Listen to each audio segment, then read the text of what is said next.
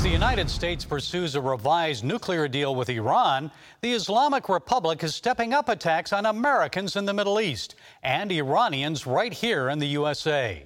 One week ago, Iranian backed militants fired missiles on a U.S. airbase in western Iraq and two Katyusha rockets near the U.S. Embassy in Baghdad's Green Zone.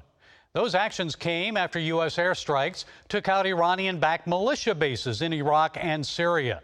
It's just the latest in the low intensity, indirect war between the United States and Iran. Politicians in Europe and in Washington insist the Ayatollah's aggressive actions would only subside if the U.S. would lift sanctions against Iran and re enter the nuclear deal. But guess what?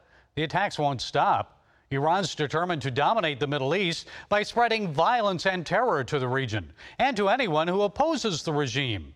Outgoing Iranian President Hassan Rouhani now says his country is capable of enriching uranium to 90 percent. That's weapons grade. Whatever happened to the regime's commitment to limit enrichment efforts to peaceful nuclear powered purposes? I never believed that promise, did you? Another Iranian attempt to launch a satellite into space recently failed. One day, soon, they won't fail. Then what? Folks, if they succeed at sending a satellite into space, it won't be long before they can actually launch a nuclear missile against Israel or the United States.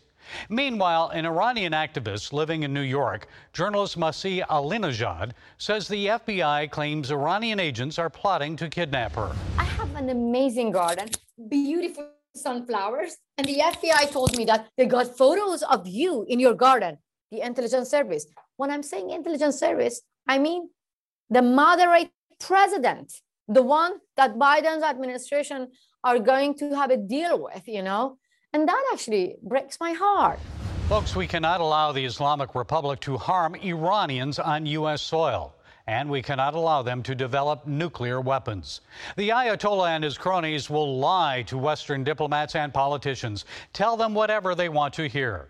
In the meantime, they'll continue to kill Americans, Iranians, and anyone else who tries to stop them. Sanctions or no sanctions, new nuclear deal or not, they will proceed with plans to force their brand of Islam on the Middle East and the world. Time is running out, and we must act before it's too late. Well, that's it today from the Global Lane. Be sure to follow us on social media, on the CBN News Channel, and our broadcast affiliates. And until next time, be blessed.